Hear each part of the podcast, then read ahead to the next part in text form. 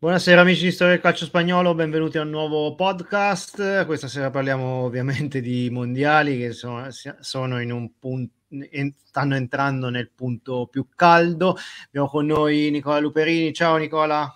Ciao Yuri, ciao a tutti ascoltatori come abbiamo detto, adesso ci sono questi due giorni di pausa, anche se Nicola ne ha approfittato per dare un'occhiata a una parte di Serie B. Come va il tuo Pisa? Guarda, ci, sia- ci siamo lasciati sull'1-0 all'intervallo con un rigore cucchiaio di Torregrossa, Pisa 1, Ascoli 0, quindi per il momento me la, me la tengo buona così una sfida a Pisascoli che qualche anno fa era pane della Serie A.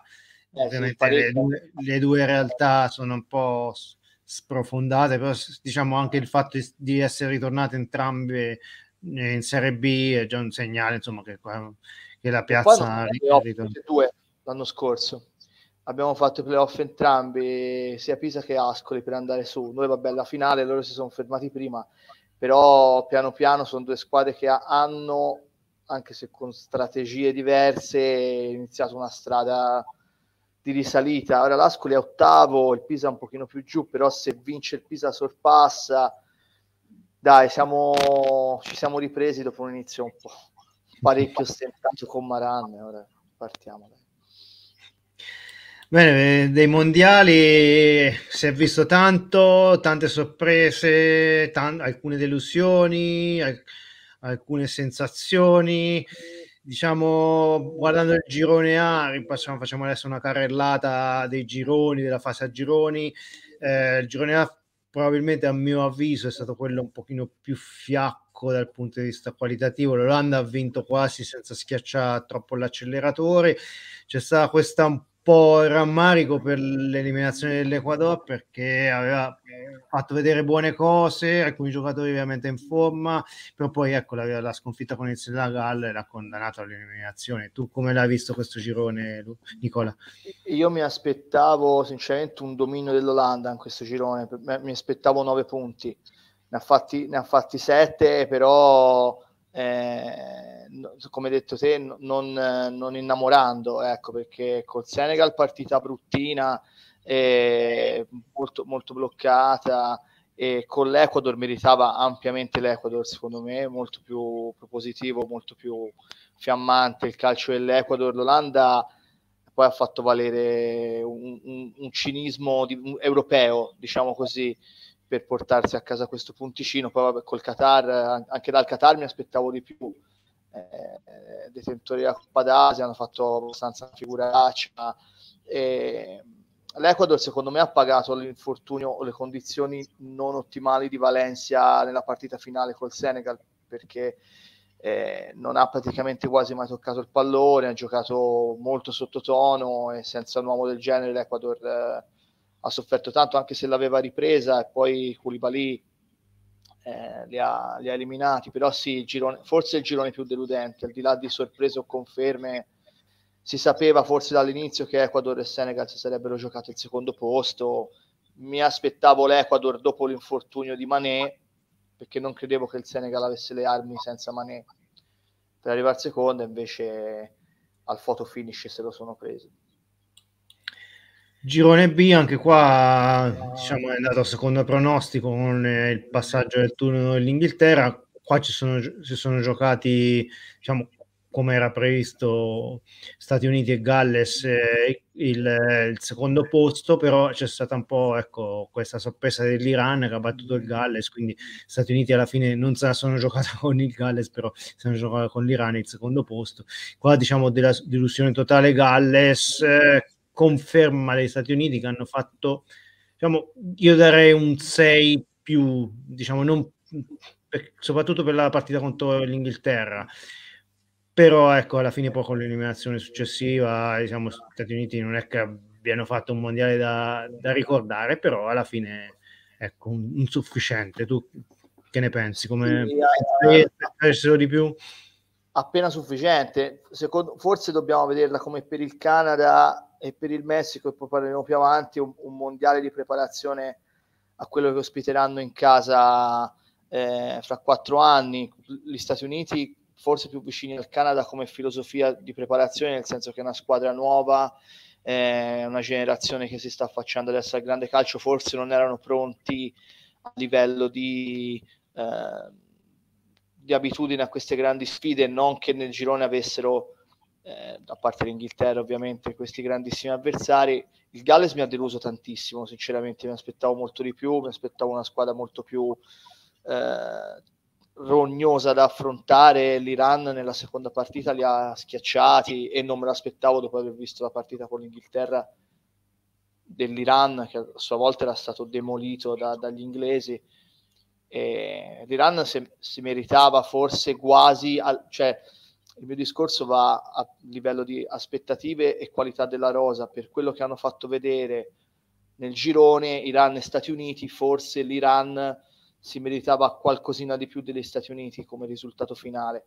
Mm, però ci sta che la, la, qualità degli Stati Uniti, poi degli uomini decisivi, Pulisic, altri giocatori importanti, li abbia fatti arrivare secondi e poi finire agli ottavi come giusto secondo me.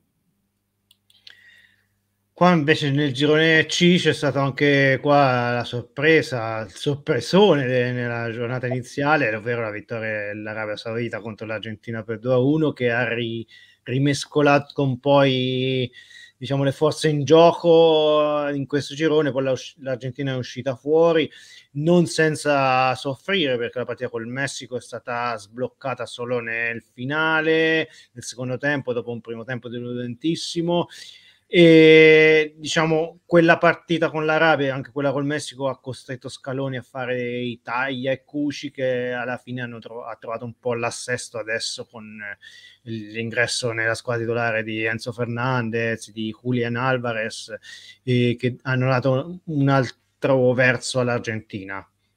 Sì, dopo lo shock iniziale perché è stato uno shock veramente per tutti, non solo per l'Argentina, non se l'aspettava praticamente nessuno un girone, anche qui mi aspettavo nove punti facili, soprattutto avendo visto il Messico. Io non, non me l'aspettavo un Messico così eh, sterile, così non so come l'hai visto te. A, a, me è sembrato proprio povero di idee, cioè faceva fatica a tradurre in azioni concrete la, il passaggio dal centrocampo all'attacco, gli mancava un po' di raccordo. Eh, non sono riusciti mai nelle prime due partite penso non abbiano quasi mai tirato un porta con Polonia e Argentina, non mi, non mi ricordo sinceramente. E anche la Polonia non è che abbia fatto, che abbia giocato sto gran calcio, la partita con l'Argentina è stata un, un assedio al forte, la Polonia non ha mai, cioè, come atteggiamento proprio. La, la, squadra che ha avuto atteggiamento migliore al di là dell'Argentina e dei singoli in questo girone è stata sicuramente l'Arabia Saudita, come coraggio, come voglia, come tutto, però poi i valori e l'esperienza e come si diceva in precedenza per l'Iran e per altre squadre hanno, hanno fruttato di più, più eh, di meno per l'Arabia Saudita. E l'Argentina sì, ah, sono d'accordo con te da quando hanno messo dentro Julian e Enzo hanno, hanno un po' svoltato. Lautaro deludente e Julian deve giocare poco da fare e anche Enzo deve giocare deve trovare il modo di farli giocare. sembra che l'abbia trovato adesso. Sì, sembra che la squadra titolare adesso si sia un po' assestata. Eh, tornando all'Arabia Saudita, mh, hanno vinto con l'Argentina in che maniera? Perché erano sotto di un gol, quindi a, l'Argentina aveva sfiorato a più riprese il raddoppio per questioni di centimetri sono andati due gol per fuorigioco alla fine ecco sono rientrati in campo nel secondo tempo c'è la famosa il discorso motivatore del tecnico che ha funzionato perché sono entrati in campo, hanno fatto un 1-2 e poi si sono difesi come se fosse stato l'ultimo giorno di vita dei, sì, sì, no, giocatori. Hanno avuto quella fiammata di 10 minuti nel, nel, all'inizio del, del, secondo tempo veramente devastante.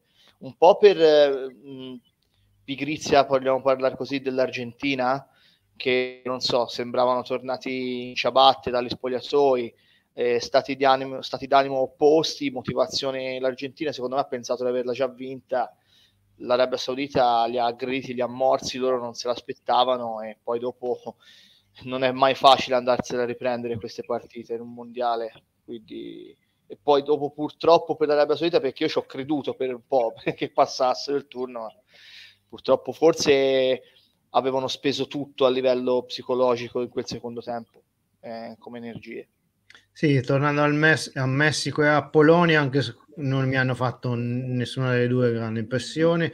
Eh, la Polonia addirittura con, quando poi si è trovata sotto 2-0 con l'Argentina ha praticamente smesso di giocare, iniziato, erano praticamente paralizzati perché eh, cercavano di mantenere il punteggio sul 2-0 perché in quel caso ecco, eh, sarebbe passato il, la Polonia come, come passata per differenza reti eh, favorevole sul Messico.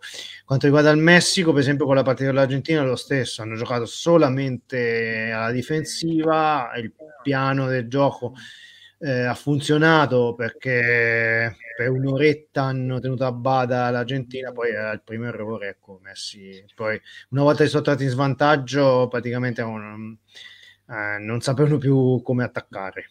Non è un Quindi... caso che Polonia e Messico, se pensi ai due uomini del mondiale Polonia e Messico, sono Scesni o Shoah. Sì, appunto. Sono i due portieri, assolutamente.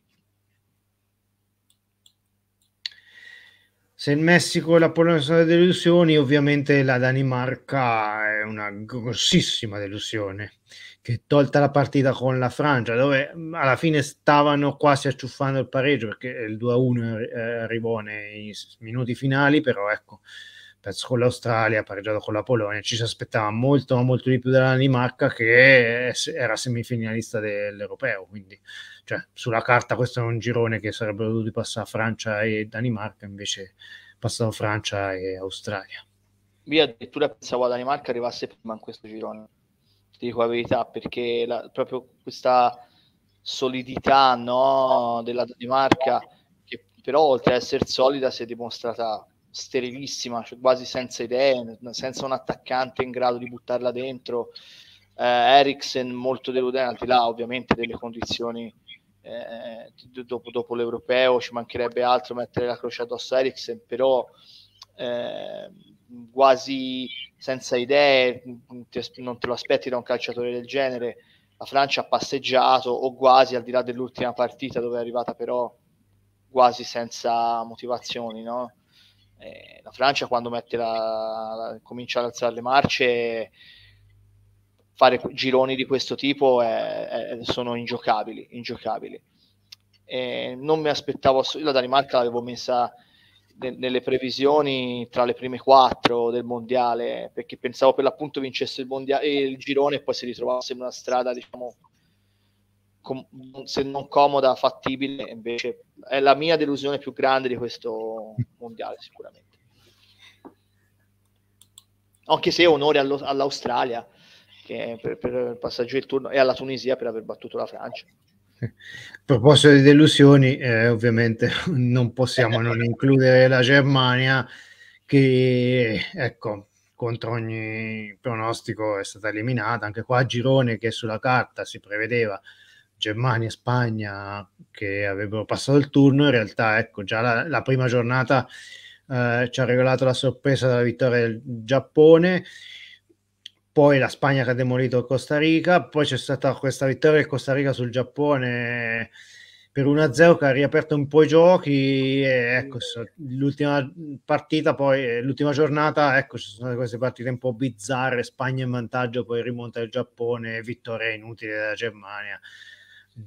Diciamo, a livello di emozioni sono state tante in questo, in questo girone. Addirittura per un momento eh, durante, nell'ultima giornata per 5 o 7 minuti erano momentaneamente qualificate Giappone e Costa Rica. Quindi... Sì, sì, col 2-1 e Costa Rica andava su eh, Costa Rica e Giappone. Infatti stavamo guardando l'ultima partita impazziti i telefoni perché è sicuramente il girone più divertente nel senso di ribaltamenti, capovolgimenti, è stato tutto indeciso fino alla fine. Mi aspettavo già nel girone e già dopo la prima partita molto di più dalla Spagna anche non mi aspettavo, io mi aspettavo vincessero anche con la Germania, al di là che una parità di cartelle può veramente succedere tutto e che poi dopo un 7-0 ti puoi anche accontentare di pareggiare con la Germania e tenerla 1. Non mi aspettavo assolutamente perdesse col Giappone, però lì boh, anche un discorso di... Um, se ne è parlato tanto, no? di calcoli, preferiamo arrivare secondi e beccare il Marocco, poi alla fine non è andata così bene. Non so quanto essere un calcolo anche perché hanno rischiato anche loro di uscire. Secondo me non c'era niente di calcolato. non c'è niente. Perché, anche perché ehm, cioè, mh, onestamente io fra Marocco e Croazia avrei preferito la Croazia. Anch'io. Per un semplice fatto che il Marocco ha delle, caratteri- aveva, cioè, ha delle caratteristiche che avrebbero fatto soffrire la Spagna, difesa rocciosa, con, contropedisti, più c'è quel fattore motivazionale extra della vicinanza ai scontri politici, cioè il fatto, ecco, questo eh, sarebbe stata un'extra motivazione, mentre con la Croazia, alla fine, Croazia è una squadra che gioca abbastanza lenta, è vero che mh, ha dei giocatori di qualità, però secondo me, ecco, la Spagna poi l'ha, l'ha dimostrato anche all'Europeo, l'aveva già battuto la Croazia, secondo me fra le due avrei scelto la Croazia, però... Anch'io, no, no, ma...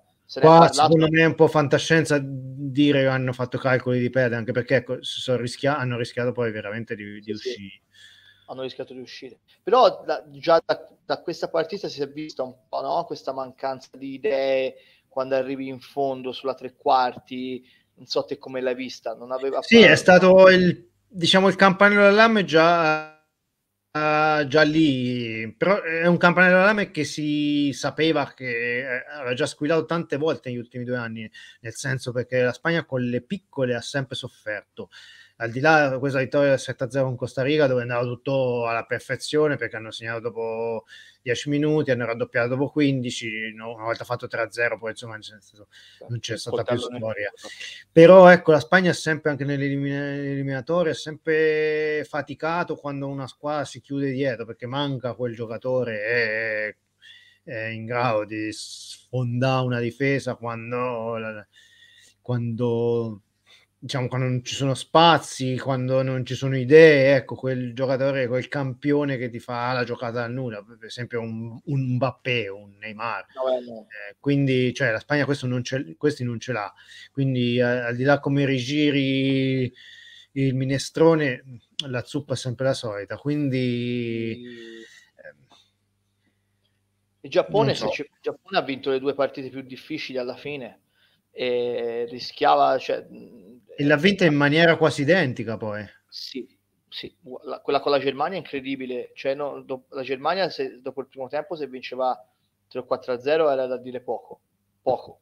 Non, non, sono, non hanno sfruttato le occasioni poi il Giappone eh, ha questi contropiedisti importanti che conoscono molto bene il calcio europeo, tanti giocano per l'appunto Bundesliga, hanno un livello di calcio che sta crescendo piano piano eh, sempre con un'idea, anche se si fermano sempre agli ottavi, piano, prima o poi ai quarti ci arrivano, perché hanno un'idea ben precisa di cosa vogliono fare. Ora sentivo che eh, vogliono mettere, stavano pensando di scegliere un, un CT europeo per eh, la prossima, per il prossimo ciclo. Non so se essere d'accordo o meno, perché non vorrei che fosse un, più che un segnale di evoluzione, un segnale di involuzione, perché se, se sei arrivato fino a questo punto con Moriaso, con altri, insomma, con uno staff uh, tutto locale, andare a mettere in una cultura importante come quella giapponese un uomo europeo, non so quanto possa giovargli, eh? non lo so. Hanno fatto un buon mondiale, sono stati accolti come eroi a casa, hanno perso i rigori, quindi tutto sommato un buon mondiale. Sì, so mondiale da voto 7 quantomeno eh, per il sì, Giappone, sì, secondo me. Sì. Non so adesso la scelta eh, ci... Ecco, se battessero i mm. rigori un po' meglio. Magari. Sì, ecco, magari dovrebbero scegliere un allenatore che sa insegnare a battere i rigori.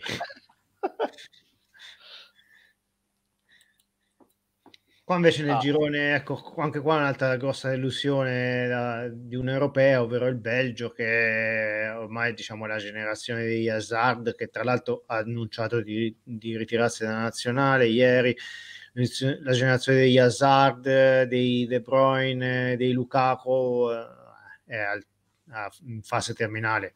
Diciamo, hanno, hanno, già perso il treno e questo è stato la last dance che è finita con uno scivolone a terra. Sì. E la sconfitta con il Marocco è l'emblema ecco, del declino dei belgi. Sì, una polemica poi lanciata dallo stesso De Bruyne, no? non ha fatto sicuramente bene allo spogliatoio, ha detto proprio siamo vecchi, quindi non è, non è stato il massimo. Poi segnare un gol solo in un girone comunque dove erano, se non la favorita, quasi.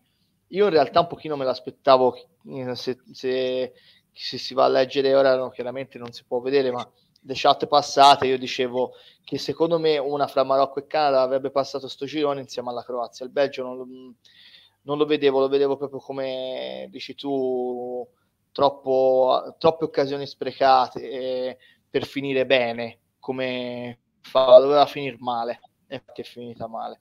Eh, al di là poi dei grandissimi meriti del Marocco che ha fatto un girone e fin qui un mondiale stratosferico eh, della Croazia che è sempre la solita Croazia eh, se ne è parlato anche prima Croazia che tra l'altro è l'unica se non mi sbaglio nei quarti di finale ora da seconda del girone non vorrei dire ora dopo se mai ricontrolliamo ma delle otto che sono passate sì. sono passate tutte e sette le prime più la Croazia eh, dovrebbe essere così perché è uscito il Giappone che era primo sì. del girone di là sì, esatto quindi, sì, qua volevo aggiungere che comunque sì, ecco, la Croazia, diciamo, an- è vero che il Belgio, mh, diciamo, era quasi segnato che ci sarebbe stata questa fine del ciclo. È anche vero che però contro la Croazia hanno mangiato tanti gol eh, negli ultimi minuti sotto porta, ah, che magari poteva cambiare un po' la visione delle cose. Ovviamente eh, quella generazione è finita perché i Vertonghen, i Witzel, gli Hazard, eh, diciamo, mai hanno già dato il massimo per la, per la, nazionale, quindi non ci sarà e il ricambio al momento non c'è. No, quindi no. secondo me il Belgio eh, in futuro ecco, dovrà riorganizzarsi a livello di rosa sicuramente perché ecco,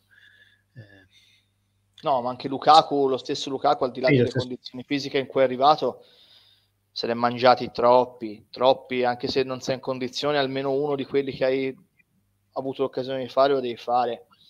Eh, è un, è un sintomo, no? È la fotografia un po' di questo momento che stanno vivendo. Sì. Quando uno come Lukaku Qua due paroline sul Canada che hanno, diciamo, a livello di risultati, ok, sono arrivate tre sconfitte, però hanno mostrato che comunque sia qualcosa di buono bolle in pentola, soprattutto la partita quella col Belgio, che ho visto, le altre ho visto solo spezzoni, però quella del Belgio il primo tempo mi, mi, mi piacquero molto, poi ovviamente ecco, hanno non tutti sono Alfonso Davis negli 11 no. titolari, quindi ci sono giocatori che mm, giocano nella Liga canadese, in quella nella MLS, quindi alla fine mh, mm, ecco la qualità eh, media scende, però ecco ci sono c'è c'è qualcosa di buono in pentola. Secondo sì, me sì, sì. Nei prossimi quattro anni potrebbero emergere magari altri 3-4 giocatori, un paio per reparto che potrebbero alzare ancora la qualità della squadra. Con la partita col Belgio siamo al limite della partita rubata, eh, tra virgolette, perché c'è quel fuorigioco che veramente grida vendetta per un retropassaggio assurdo. Sì, Ma sì, è, è, è, il Canada al di là delle tre sconfitte, fanno sei sconfitte in sei partite nella storia dei mondiali, perché anche nel, nell'ultimo mondiale, nel primo mondiale che hanno giocato, uscirono con tre sconfitte.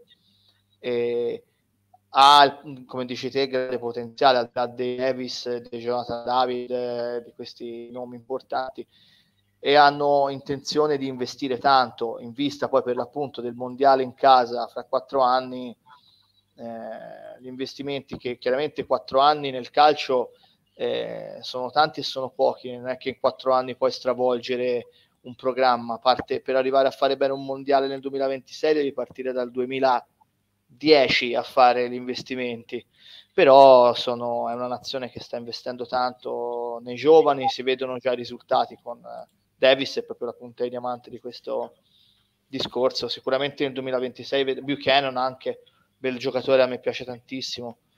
E ne vedremo altri sicuramente nel 2026, che ancora magari non, non, non conosciamo. Ho invece il girone F, mi sembra, sì, l'F. Eh, qua passaggio del turno per Svizzera e Brasile. eh, era chiaro fin dall'inizio che il Brasile avrebbe dominato il girone, ha sofferto un pelino con la Svizzera, diciamo, ha vinto in carrozza con la Serbia, poi la sconfitta quando erano già qualificati con tutte le riserve contro il Camerun.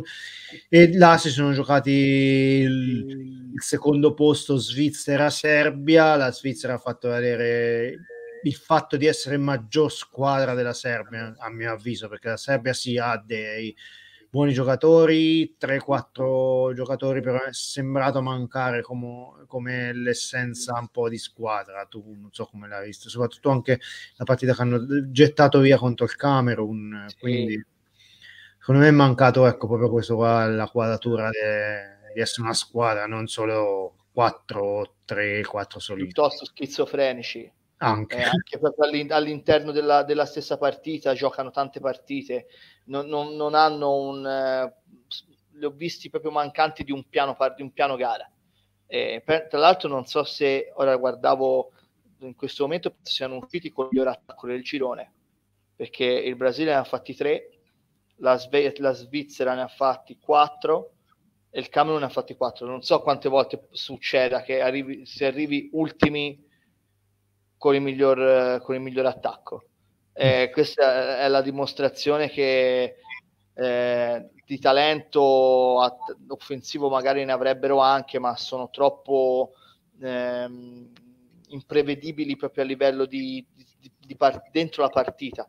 Cioè, una partita come quella col Camerun, una volta che sei in quella situazione, basta, è finita. Una squadra scafata la porta, la porta, la porta via tre punti eh, ma eppure sono abbastanza scafati, anche hanno tantissimi giocatori che giocano nelle top europee, hanno secondo me il centrocampista più forte della Serie A e uno dei più forti d'Europa che è Milinkovic Savic che io adoro la follia, eh, Mitrovic che sta facendo benissimo, eh, però evidentemente non hanno, non hanno una quadratura eh, perfetta. C'è chi addirittura chi la ipotizzava anche la Serbia nelle prime otto. Come talento la, ci sarebbero anche, però io mi aspettavo che sare- avrebbero passato il girone, sinceramente. Mm, mm. Eh, anche perché ecco, avevano vinto il suo girone davanti al Portogallo nelle qualificazioni, quindi alla fine non è che venivano dal nulla come sono state ripescate così all'ultimo tuffo. Eh, avevano fatto bene le qualificazioni, quindi magari mi aspettavo quantomeno agli ottavi, poi magari negli ottavi dipende l'incrocio, ci sta anche riuscire, però insomma... Eh, diciamo, questa eliminazione sì. ha rimesso un po' tutti i copiedi per terra. Sì, anche perché la Svizzera non è la solita Svizzera, siamo d'accordo, eh, solida, eh, rognosa, l'abbiamo vista benissimo anche nel girone di qualificazione contro l'Italia, però qualche crepa ce l'ha, eh. Poi al di là che l'ha dimostrato col Portogallo ampiamente nel, giur- nel turno successivo, ma si vedeva già anche nel girone, insomma, poteva vincerla quella partita. cioè la Serbia poteva vincere con la Svizzera. E anche qua, invece, nel girone del Portogallo, l'ultimo girone, il Portogallo ha vinto come previsto. C'è stata un po' questa delusione Uruguay, ci aspettava ovviamente di più. E poi, ecco, il passaggio a sorpresa contro pronostico de- della Corea del Sud. Eh, qua sì, stato, sì. Diciamo, l'Uruguay paga un po' colpe di non avere con, vinto contro la Corea, fondamentalmente la... Sì. Sì. l'ha tenuta viva, ha tenuto viva la Corea del Sud fino all'ultimo e poi in una, nel Ghana-Uruguay no? si, si, è parlato tanto tutta la settimana che sarebbe stata la gara da cui sarebbe uscita la seconda e poi alla fine fra due litiganti ha goduto il terzo e la Corea del Sud, il Ghana tra l'altro incredibilmente ha sbagliato rigore ancora come nel nel quarto di finale del 2010, una storia infinita questa fra Ghana Uruguay, mm. è veramente assurda. L'Uruguay secondo me paga eh, anche una, una, situazione di, eh, non voglio dire insipienza tattica, ma sicuramente di un po' improvvisazione perché non ha mai messo le formazioni migliori nelle prime due partite, sem- tanti giocatori fuori ruolo, eh, il ruolo di Nunez fra Suarez e Cavani un po' in ombra, non riusciva mai a trovare la quadra. Hanno buttato via la partita con la Corea, poi col Portogallo ci sta di perdere con questo Portogallo, però anche tanti giocatori forse arrivati anche qui al capolinea, soprattutto in difesa. Eh, Godin, Caceres. Sì, lo stesso Cavani e Suarez. Eh. Cavani e Suarez, sì, però se da Cavani e Suarez, io, io da Cavani e Suarez contro Corea del Sud e Ghana, io magari ancora un golletto eh. me lo aspetto, no? eh, ma anche col Portogallo sono giocatori, sono, rimangono dei, dei, dei, campioni. Il Ghana io mi aspettavo anche, eh, leggendo tanti pareri, anche ne parlavamo con Luca, che salutiamo se ci sta guardando, Luca Sisto, sì. prima dell'inizio del mondiale eh, del Ghana, che mh, era forse la squadra africana da, da cui aspettarsi meno in questo mondiale perché non aveva convinto le qualificazioni, non aveva avuto un ricambio importante. Invece a me è piaciuto molto, mi ha divertito tanto contro il Portogallo, eh, con la Corea del Sud ha ripreso, vinceva 2-0, ha preso il 2-2, se, sai quando pensi che queste partite non le riprendi più, invece ha segnato il 3-2 subito e poi si è sciolta nell'ultima partita dopo quel rigore. Eh, quindi la, la Corea del Sud non me l'aspettavo, ecco, non me l'aspettavo, però questi sono i mondiali, questi sono i mondiali. Poco a fare. Mondiali che ecco, dopo la fase girone siamo, si, siamo passati agli ottavi e qua ecco ci sono state alcune sorprese, alcune certezze. Diciamo, gli Stati Uniti, ne avevamo parlato in precedenza, contro l'Olanda sono letteralmente squagliati eh, perché non sono riusciti mai a entrare in partita No. E l'altra semifinale che si è giocata il 3 dicembre, Argentina-Australia 2-1, anche qua partita totalmente in controllo dell'Argentina, poteva essere.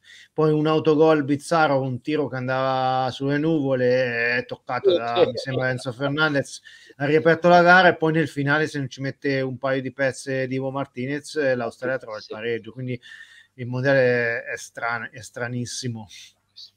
È una roba eh, L'Olanda è un diesel, eh? io farei fare attenzione all'Olanda perché ehm, non so a livello di vittoria finale, non, non credo abbiano, mi smentiscono e lo vincono, a me tra l'altro l'Olanda piace anche tantissimo, è una delle mie da sempre nazionali preferite, eh, però eh, è un diesel ha avuto modo di, vogliamo, non voglio dire riposarsi, ma di gestire le energie nella, nella, nel girone cosa che l'Argentina per esempio non ha potuto fare perché ha, ha già usato tantissime energie nervose per recuperare una situazione di svantaggio della, della prima partita. L'Argentina ha più classe, ha più qualità. L'Olanda però mi sembra una bella, una bella macchina da guerra. Eh. Eh... Anche perché adesso Depa- Memphis Depay eh, le prime partite mi sembra giocato solo delle ispezioni adesso è rientrato titolare sembra abbastanza che abbia la gamba quindi davanti Memphis e Gakpo sono due giocatori interessanti. E poi c'è, ecco, c'è sto Van Gaal che ha dato un, un sì, ottimo verso alla squadra perché questo 3-5-2 5-3-2 o 5-4-1-2 dipende ecco le posizioni sì. dei campisti però sembra abbastanza adatto a questi giocatori che c'ha perché comunque sia Van Dyke è un, è un gran centrale, eh, garantisce protezione alla difesa, garantisce a dei giocatori che sanno fare le fasce come Blind e Dumfries. Sì, Quindi diciamo, ha messo tutti i pedoni al, nella propria scacchiera. Sì. Quindi secondo me la, partita sarà molto molto equilibrata e non, esclu- non escludo che l'Argentina si metta a 5 o, o a 3 dietro anche per pareggiare, per non rischiare il contropiede eh, secondo me potrebbe essere che si mettano su 3-5-2 per, diciamo, per giocare a specchio come l'Olanda per evitare che magari Otamendi e Romero si, si, trovino soli contro Memphis e Gakpo che le lasciano lì sul posto con la velocità. Quindi... Sì. Eh, sono due filosofie diverse. L'Argentina più, piace più attaccare con la palla, eh, con la gestione della palla, l'Olanda invece piace più attaccare lo spazio, proprio come conformazione di, di calciatori hanno queste caratteristiche. Sarà divertente e interessante vedere se l'Argentina userà, cioè gestirà sempre il pallone oppure lo lascerà in mano agli olandesi, cioè nei piedi degli olandesi. Per me potrebbe essere una tattica interessante eh, giocare come gioca l'Olanda per l'Argentina, perché secondo me l'Olanda fa difficoltà a costruire, l'abbiamo visto anche col Senegal, no? con l'Ecuador, eh, al di là della partita col Qatar che lascia un po' il tempo che trova, però secondo me se deve fare la partita l'Olanda fa un po' più fatica dell'Argentina. E secondo me potrebbe essere un discorso interessante a vedere questo qua. Sì, stavo guardando, mi sembra che addirittura l'Ecuador si mise a 5 dietro, a, per, proprio per, sì, infatti, giocarono con difesa a 3, 4 centrocampisti proprio per giocare a specchio sì. eh, come contro l'Olanda. Infatti fu la partita dove ebbero più difficoltà. Sì, tra l'altro non so neanche se l'Argentina recupera De Paul, eh, non, non, non, ho letto di un infortunio, eh, potrebbe approfittarne per l'appunto per continuare su questa falsa. Ora io non so come vogliono mettersi, se tagliare qualcuno dietro o mettere un centrale in più come dici te. Io se giocano a 5 dietro giocherebbe um, Lisandro Martinez e praticamente eh, esce eh, dal, rispetto all'ultima partita al Papu Gomez eh, che giocò al posto di Di Maria, quindi sì. giocherebbe Messi, Julian Alvarez, eh, i tre di centrocampo Enzo Fernandez, McAllister il terzo mediano, ecco dipende se sta bene De Paul, gioca De Paul e poi i due esterni Acugna e Montiel e, e tre centrali dietro. Mm, io secondo me potrebbe adottare questa soluzione Scaloni non, non, la escludo ecco come non escludo che rimangano 4-3-3 ecco con uno fra Di Maria e Papu Gomez in supporto a Messi e, e Alvarez Vediamo. questo ecco secondo me se la dovranno studiare abbastanza bene questo per quanto riguarda Olanda-Argentina, invece l'altro quarto sarà Francia-Inghilterra, partita super interessante eh, Francia che ha battuto la Polonia 3-1 negli ottavi, Inghilterra che si è sbarazzata dal Senegal 3-0, eh, diciamo entrambe le partite sotto controllo per le nazionali francesi e inglesi. E questa è proprio una bella sfida. Sì, tra l'altro non, penso non abbiano mai giocato contro in un mondiale nella fase eliminazione Francia e Inghilterra, penso sia una prima volta. E sono le due squadre, secondo me, se guardo al di là del parliamo del Brasile, eh, che hanno una generazione di talenti entrambe Mbappé è proprio quello più, proprio generazionale per la Francia l'Inghilterra magari ne ha di più a livello numerico però sono veramente forti a me piace l'Inghilterra. La sensazione è che Southgate sia seduto su una miniera d'oro.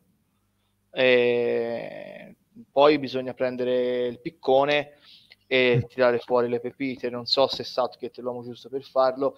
Certo è che se dovesse uscire con la Francia, al di là di come, la, la, come perde, chiaro se perde 6 a 0, eh, ovviamente, però se se la gioca e esce a testa alta eh, potrà sempre dar la colpa al sorteggio. Invece la batte, eh, l'Inghilterra rischia di essere una serissima candidata a vincerlo eh, questo mondiale. Questa forse una, è la pivotal game dei, dei quarti di finale in generale, secondo me. Sì, anche secondo me, perché qua mh, la, la, Francia ha vinto fin qui, eh, a parte quella partita con la Tunisia, però non ci ha avuto grossi challenge, come vedi, eh, non ci ha avuto un test vero e proprio di difficoltà, quindi questo sarebbe il primo test eh, eh, di difficoltà per la Francia, per capire sto centrocampo, perché sì, eh, diciamo il dubbio che sia un po' sbilanciata per quanto riguarda giocare con Rabiot, Chouameni e con tre mezze punte come Dembélé, Griezmann, diciamo quasi un 4-2-4, però eh, Rabiot diciamo un centrocampista che tende a essere un centrocampista offensivo, non è un mediano come potrebbe essere Pogba che magari è, è un più un 8, una mezzala da accoppiare a un mediano. Eh, quindi ecco, secondo me potrebbe risiedere lì il, eh, il, punto debole della Francia, che magari i centrocampisti dell'Inghilterra, un Bellingham che potrebbe eh, arare il campo in quella zona, un, con magari messo un Mount, non so se giocherà Mount, se giocherà Foden, se Foden. manterrà il 4-3-3 con Henderson, Rice e Bellingham, per esempio cosa che penso che faccia. Non so se si metta anche in questo caso a 5 dietro, magari un doppio terzino destro, Trippier Walker. e magari toglie uno fra Saka e Foden e lascia Kane con, con Foden o con Mount oppure potrebbe addirittura giocare un Rashford adesso non so, ecco, potrebbe essere anche questa cosa perché ovviamente eh, quello che non fa dormire i sonni a Southgate è Mbappé. Quindi... È la fascia sinistra della Francia, diciamo, perché hanno quella catena con Teo, quella parte che dicevi bene te del doppio terzino destro perché ce ne vorrebbero 4 o 5 terzini destri perché quella catena l'abbiamo con la Polonia dicevi che la Francia non ha avuto challenge no? anche l'Inghilterra non è che ce ne abbia avuti granché se, se, se guardi il girone se guardi anche l'ottavo col Senegal hanno abbastanza non dico passeggiato ma non hanno avuto sfide di rilievo eh, però la, la, la, sensazione è che quella fascia della Francia e come dicevi bene te il, i duelli a centrocampo siano la chiave. L'idea di togliere Saka non è buttata lì, nel senso che secondo me contro una squadra come la Francia può essere un'idea anche buttarlo dentro a partita in corso eh, per sfruttarne, anche perché qui si parla di partite che possono durare tranquillamente 120 minuti. Eh. Sì, o anche 130, o considerando 130, i recuperi. Considerando i recuperi. Quindi eh, gestire le forze, magari vedere una partita, la Francia vedo tanto adatta per studiare l'avversario, no? Non so come la vedi te, la vedo una squadra molto aggressiva, molto sicura della sua forza e che le gioca quasi tutte uguali le partite.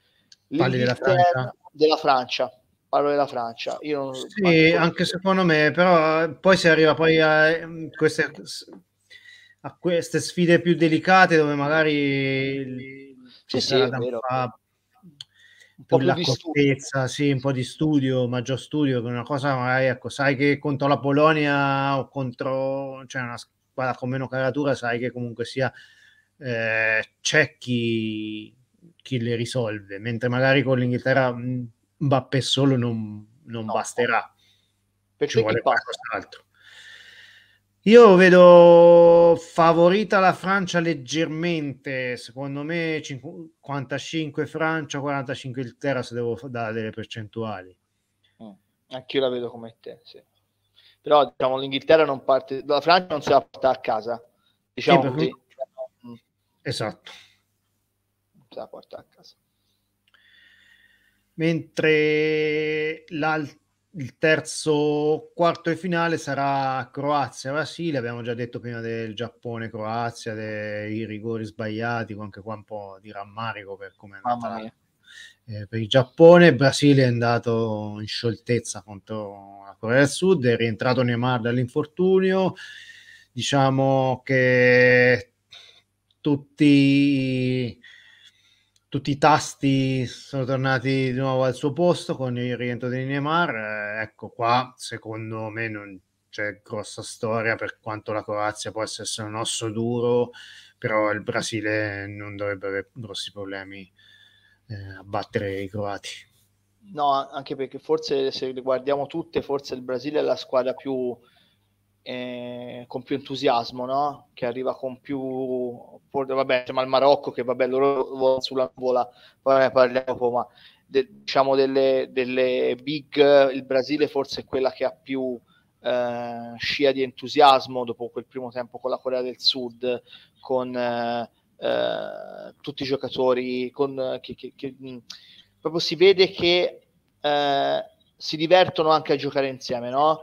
È classica questa cosa del Brasile. Quando funziona mm. questa cosa nel Brasile raramente steccano.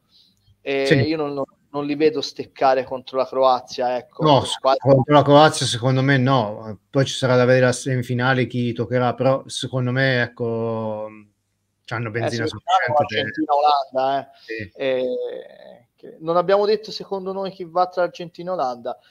Eh, io Anche... guarda, voglio dire Olanda, lo sai? Io, io faccio il tifo per l'Argentina per ragioni familiari, però la vedo dura, la vedo più dura del previsto. Lo stesso dissi a Filippo in un eh, messaggio di voce prima di Marocco-Spagna, dico, la vedo durissima, questo è un osso durissimo da, da, da masticare, è la peggiore che gli poteva toccare, meglio la Croazia, questo lo dissi il pomeriggio alle due prima della partita, infatti. Eh, avevi ragione, ci capisci un pochino, dai.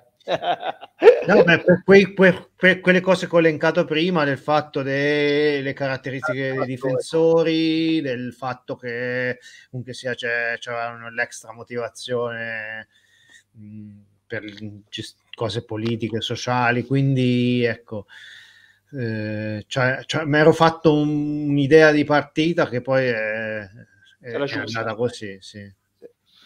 No, comunque Brasile, dai, qui diciamo Brasile, credo sarebbe una sorpresa un po' per tutti, no? Sì, Vedete. la Croazia ci ha abituato a sorprese perché sia allo scorso mondiale è andata avanti un po' così da poco favorita, però è arrivata fino in finale, quindi Croazia va sempre presa con, con le pinze, però ecco, in questo caso secondo me il Brasile favorito, diciamo 90%, 90% Brasile, 10% Croazia, se dobbiamo dare sì, sì. Percentuali. Concordo. E lo stesso direi di Portogallo-Marocco, vedo nettamente il Portogallo favorito, il Marocco ha, cioè, dalla sua l'entusiasmo, però c'è anche dalla sua la stanchezza. Alcuni uomini, soprattutto i difensori, sono usciti che erano con acciacchi muscolari. Secondo me, poi sono non so, le vedo già appagati con questo quarto finale. È vero che magari non vorranno fermarsi lì, vorranno fare ulteriormente la storia e chi lo sa che non lo facciano però secondo me il tetto è stato già raggiunto. Mentre il Portogallo con questa vittoria 6 a 1 con la Svizzera, l'esclusione di Ronaldo, eccetera, si è ricreato un, un entusiasmo che, che, prima non c'era. Non so se la vedi così no, anche tu. Io, io vedo che il, l'unico uh, il Marocco a livello proprio di se stesso, cioè sarei da, totalmente d'accordo con te se il Marco non giocasse anche per un continente intero. Cioè, la, la, la, la, possibilità di essere la prima semifinalista africana in un mondiale eh, è una motivazione grossa. Eh. Cioè, al di là della stanchezza e di tutto, però ovviamente il Portogallo è superiore non di poco, eh, ha più armi forse della Spagna nella singola partita per affrontare il Marocco, nel senso che sono molto più cinici sotto porta, hanno degli attaccanti che la sanno buttare dentro, vabbè c'è Ronaldo, di cosa parliamo, anche se non so se, se gioca, c'è Gonzalo Ramos che ha dimostrato che eh, lo può sostituire ampiamente. E il Marocco sì, ha raggiunto anche secondo me il suo ceiling massimo, già il quarto di finale è un risultato stratosferico, abbiamo visto tutti i festeggiamenti in patria e fuori per questo risultato mi stupirebbe non poco vedere il Marocco in semifinale. Ecco, eh, vedo molto bene il Portogallo, questo 6 a 1 contro una squadra tendenzialmente difficile da affrontare, no? poi, poi, non si è dimostrata tale. La Svizzera, però, hanno, hanno, diciamo che è stato bravo anche il Portogallo a trovare i meccanismi giusti per eh, eh, sgretolare tutte le armi difensive classiche della Svizzera. E, il Marocco è la miglior difesa, se non mi sbaglio, tutto il mondiale, perché credo abbia preso un gol, eh, se non mi sbaglio, l'ha preso contro la Croazia. No, contro il Canada, l'ultima partita. Contro il Canada, sì. Eh. E il Portogallo sarà, se non è il migliore attacco, penso poco ci manca, 3 più 5 più 6 più, più altri 6 fa 12, insomma, diciamo che è il miglior, miglior attacco contro miglior difesa. Quindi è interessante questa cosa qui. Sì. Però dai Portogallo. Sì. Direi Portogallo. Volevo fare una tornare sul discorso Ronaldo che c'è stata questa scelta di Fernando Santos di lasciarlo in panchina. Se avessero perso con la Svizzera, probabilmente il biglietto di ritorno eh, l'avrebbe fatto per un altro, un'altra nazione, non per il Portogallo, che penso che l'avrebbero fucilato all'istante sì, appena sì. messo piede perché cioè, non solo togli il miglior cioè togli il miglior giocatore di sempre della storia assieme a Eusebio del Portogallo e se la mossa gli andava male però ecco, questo da, è un segnale secondo me positivo perché finora ha giocato, eh, diciamo negli ultimi tempi, Ronaldo ha giocato per quasi per grazia ricevuta. Rimane un grandissimo giocatore che è uno che la butta dentro, eccetera. L'ha dimostrato anche col Manchester United che lo scorso stagione più, più eh, rendimento fiacco, però è stato il miglior marcatore della squadra. E, però ecco il fatto che secondo me non, non, sia tanto forse amato nel gruppo, non so, cioè, non so, ci sarebbe da, da, essere una mosca per entrare nel camp del sì. Portogallo per capire se realmente è solo la facciata della sua permalosità, se lo fa un po' per per essere personaggio per, oppure veramente uno scassa eh, ah, sì, sicuramente, sicuramente allora secondo me ha ancora quello status no, di campionissimissimo però il Portogallo ora incomincia comincia una nuova ondata di talenti in cui eh, Ronaldo non, non, dico che è di troppo ma diciamo che non è più così indispensabile come lo era prima. Ci sono tanti attaccanti del Portogallo e un allenatore può anche giustamente pensare in base alle partite, in base al fatto che si gioca ogni quattro giorni, in base al fatto che ha 38 anni, in base al fatto che in campionato non ha mai giocato quasi quest'anno, che secondo me ha sbagliato i tempi per il discorso al Manchester United di rimanere senza squadra e tutte le voci adesso sul contratto con gli arabi e mille mila milioni che andrà a prendere secondo me anche per tutela del gruppo eh, Ronaldo non è più così la, la, l'unica scelta diciamo Ronaldo altri 10 no? come, era, come era fino all'anno scorso sì. l'anno scorso era Ronaldo altri 10 poi quegli altri non lo so vediamo ne prendo 10 a casa e li metto dentro.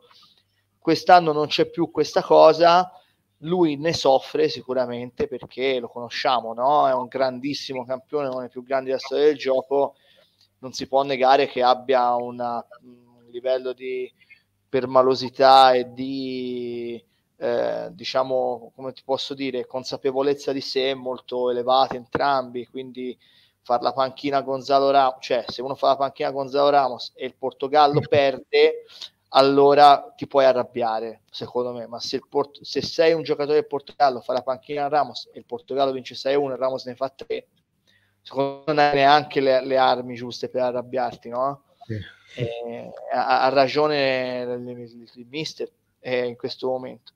Io non so se lo farei giocare adesso col Marocco, sinceramente però anche lì farlo fuori vorrebbe dire proprio farlo fuori. Mm. Cioè, non, non, so come la vedi te.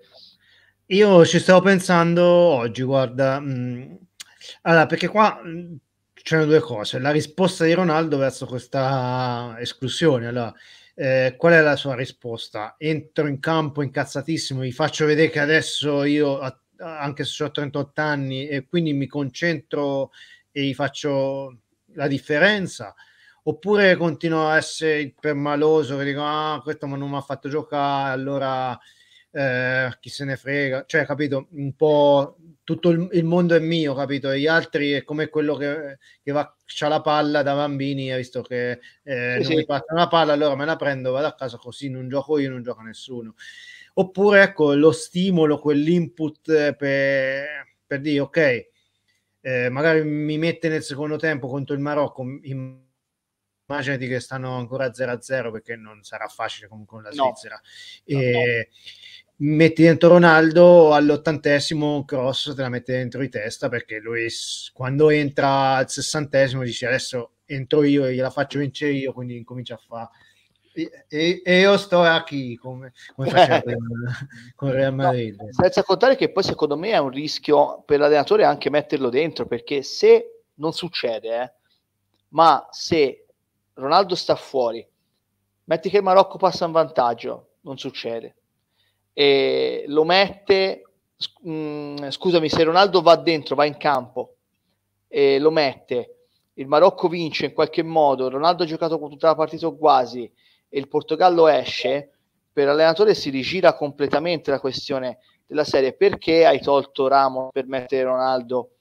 Certo. dopo che avevi trovato no, la quadra e siamo usciti dal Marocco perché hai voluto mettere Ronaldo, hai voluto eh, accontentare le sue bizze, ti sei impaurito, eh, hai voluto mettere dentro per forza perché è Ronaldo, è difficile. Si è creato un, un, un bel cane che si morde la coda lì secondo sì, me. però è stato coraggioso Fernando Santos a toglierlo del tutto perché ci vogliono i maroni per fare una scelta del genere. Fatto, io parliamo, parlavamo di ipotesi, c'è anche l'ipotesi che Ronaldo domani giochi, cioè eh, domenica giochi titolare e la partita non si sblocca al settantesimo. Che fai? Lo togli e metti sì. Gonzalo Ramos o lo tieni in campo perché comunque sia devi vincere e quindi magari togli non so un centrocampista per mettere una squadra dipende da quei 70 minuti. Cioè, esatto. cioè, se... però lui sai che quei 70 minuti può anche passeggiare però se sai che eh, il colpo ce l'ha. Quindi però allora non l'avrebbe, mai, non l'avrebbe sempre messo titolare no? quindi lui ti ha dimostrato che può anche non farlo giocare e se passeggia 70 minuti e il, il Portogallo c'ha da vincerla esce se, mm. secondo me eh, ha dimostrato Santos che non ha paura di farlo quindi sai certi, certe volte eh, il mondiale soprattutto ti gira per un niente eh. sono sì, queste sì, scene di, di, di, di, intuito anche di istinto di, eh, di, momenti che ti fanno vincere o perdere le partite i mondiali quindi eh, vediamo cosa succede. Sarà... Comunque sono tutte interessanti per tanti motivi, non ce n'è una che dici eh, vabbè non la guardo, tanto per dire anche Brasile e Croazia che forse mh, avevamo detto no, il Brasile eh, è super sì. favorita, però ci sono tanti motivi di interesse, c'è da vedere se la Croazia li fa fare eh, il gioco che hanno fatto fino a questo momento, eh, se eh, Neymar eh, continuerà a fare Neymar, tornerà a essere protagonista, cioè, insomma motivi di interesse ce l'hanno tutte. Francia e Inghilterra secondo me top del top qui, però le altre tre sono belle da vedere. Sì, to- siamo, siamo, d'accordo, sono tutte partite interessantissime per un motivo o un altro, da, dalla sfida tattica alla sfida fra i giocatori, ai tanti punti interrogativi. Eh, quindi, come hai detto tu, eh, il mondiale si vince anche per eh, coincidenze, per, per particolari, per, per, che quel pallone cade lì a, proprio a quel momento. Poi magari c'è sempre l'eroe che non ti aspetti, come, no, come nel 2006 fu Grosso, per esempio nel 2014 Gozze, ecco, anche la stessa Spagna, ora parliamo del Titicaca, del fatto che offensivamente spuntata, tutto quanto, però ricordiamoci che nel 2010 eh, ha vinto il mondiale, ok, però ha vinto soffrendo per far gol, perché eh, contro il Portogallo ne, negli ottavi segnò 1-0, ok. Nel, con, nei quarti contro il Paraguay sbagliò il rigore Cardoso, poteva essere l'1-0 a un quarto d'ora alla fine, poi eh, ci fu il gol, mi sembra sempre di David Viglia.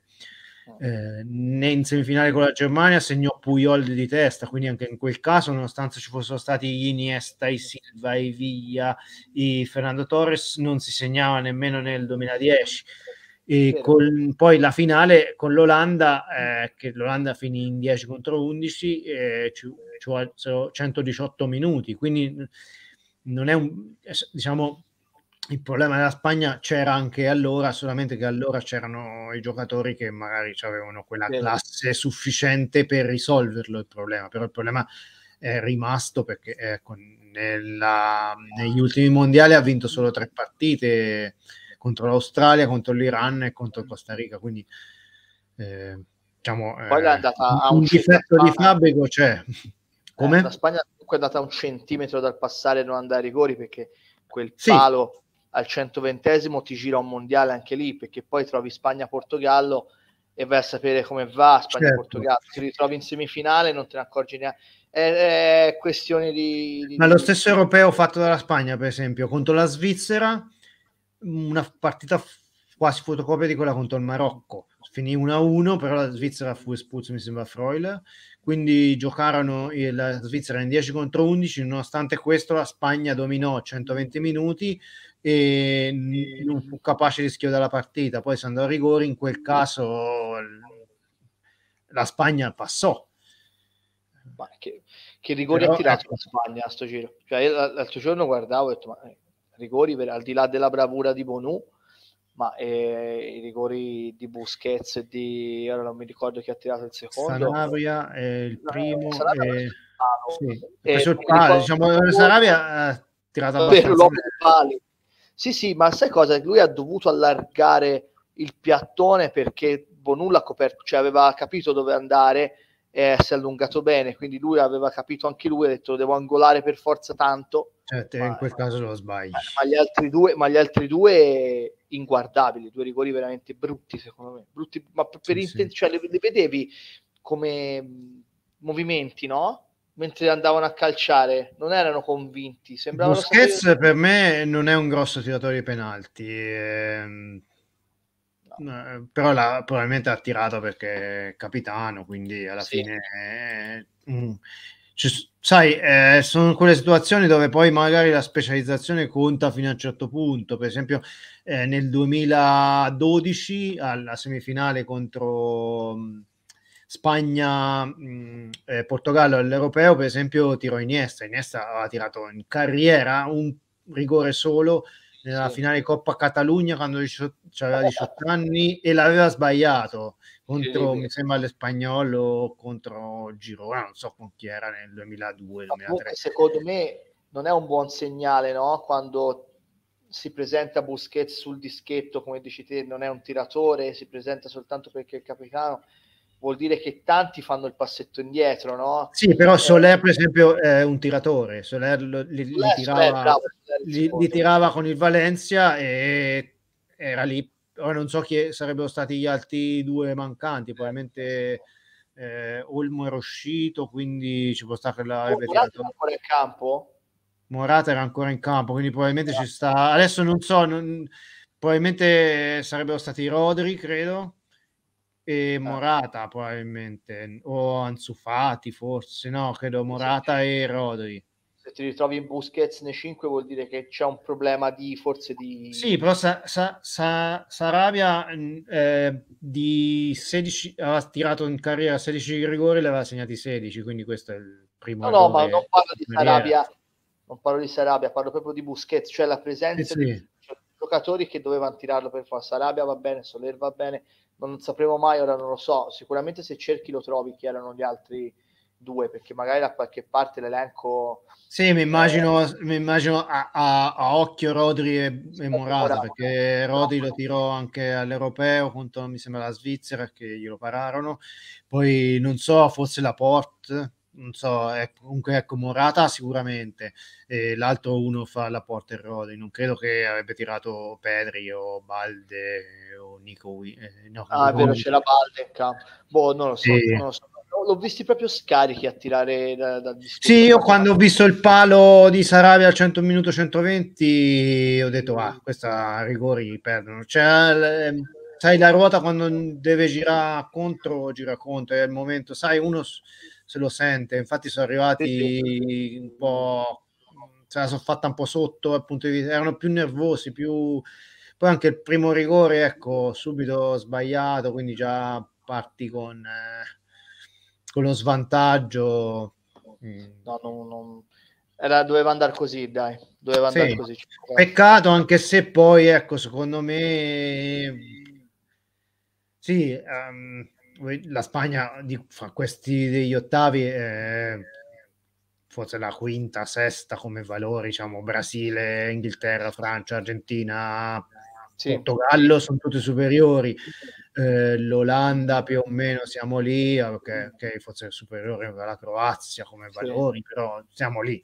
Diciamo, ecco, la Spagna non era favorita, e, però un conto uscire ai quarti contro una nazione che sai che è più forte, un conto esci all'ottavi con una squadra che, che sai che sulla carta è più debole. Brucia, brucia parecchio, brucia parecchio. Sì. infatti, vabbè, io credo Luis Enrique che aveva già io credo che già aveva in testa di lasciare, quindi avrebbe lasciato, sarebbe fatto bene, sarebbe lasciato lo stesso adesso che diciamo, yeah. uscito con, eh, con questa scottatura, però ecco, ci sta, ci sta, ha fatto, ha già quattro anni in sella nazionale, ha fatto un buonissimo europeo, un discreto eh, Nation League, un mondiale appena sufficiente. Ecco.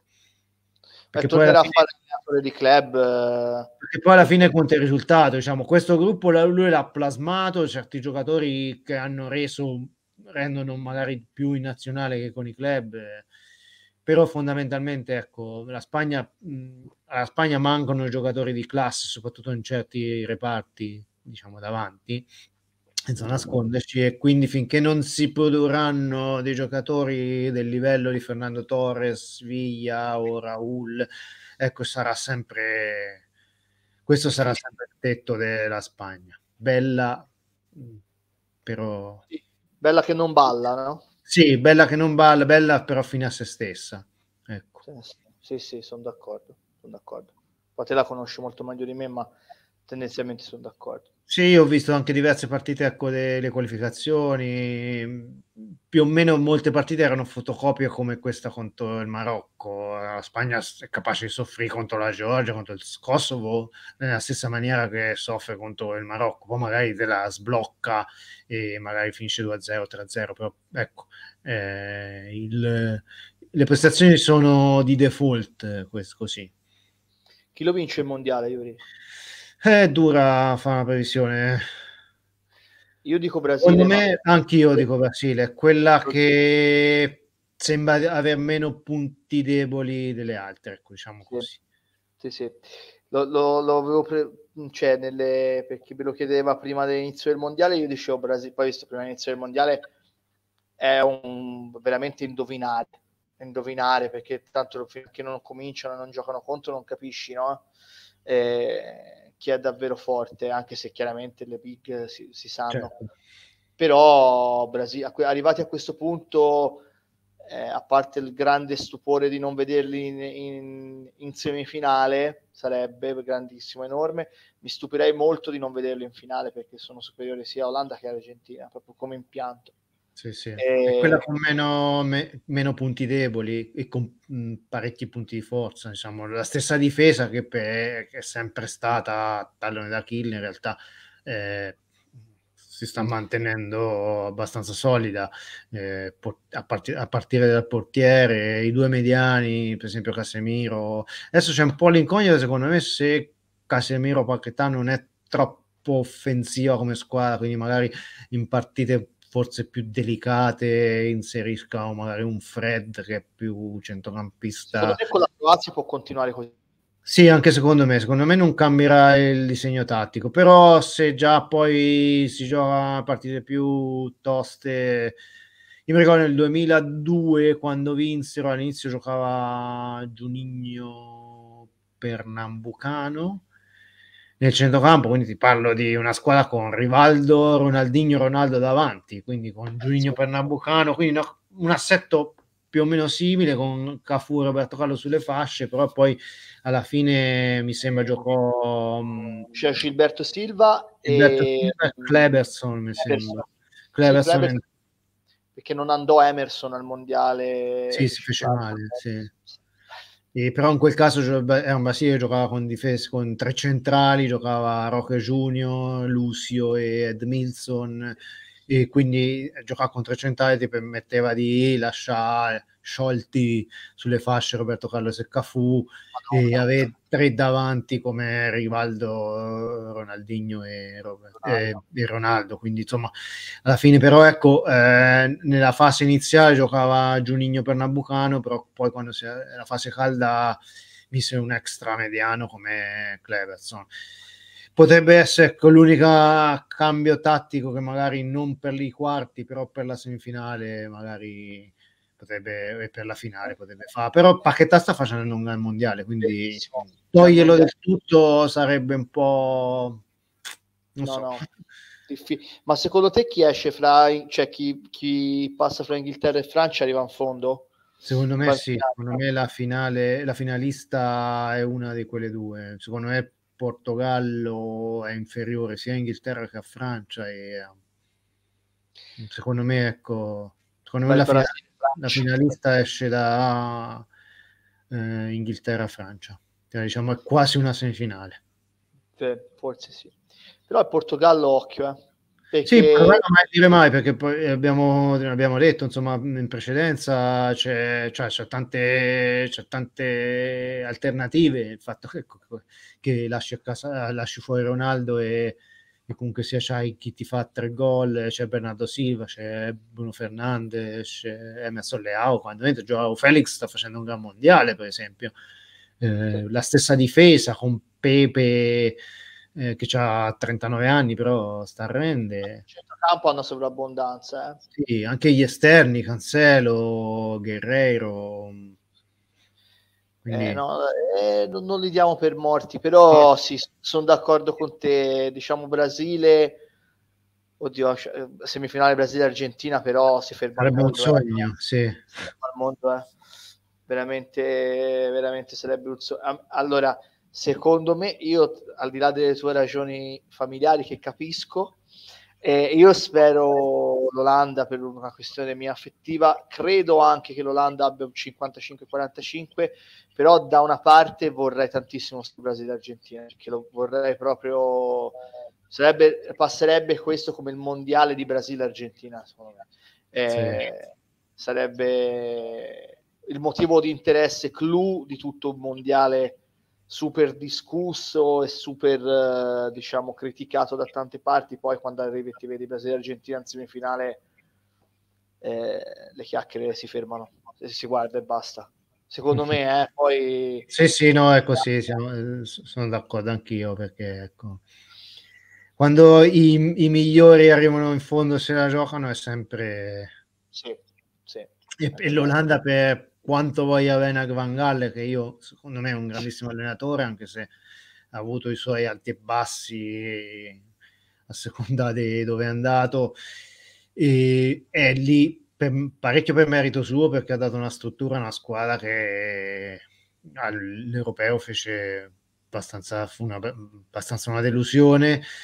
E, però l'Argentina qualitativamente è nettamente superiore all'Olanda. Sì, sì, sì, cioè, se prendiamo sì. i nomi singoli, eh, diciamo, la somma dei valori è nettamente superiore. Sì, poi, lì, poi, si parla di un discorso di impianto tattico, esatto. di di dettagli.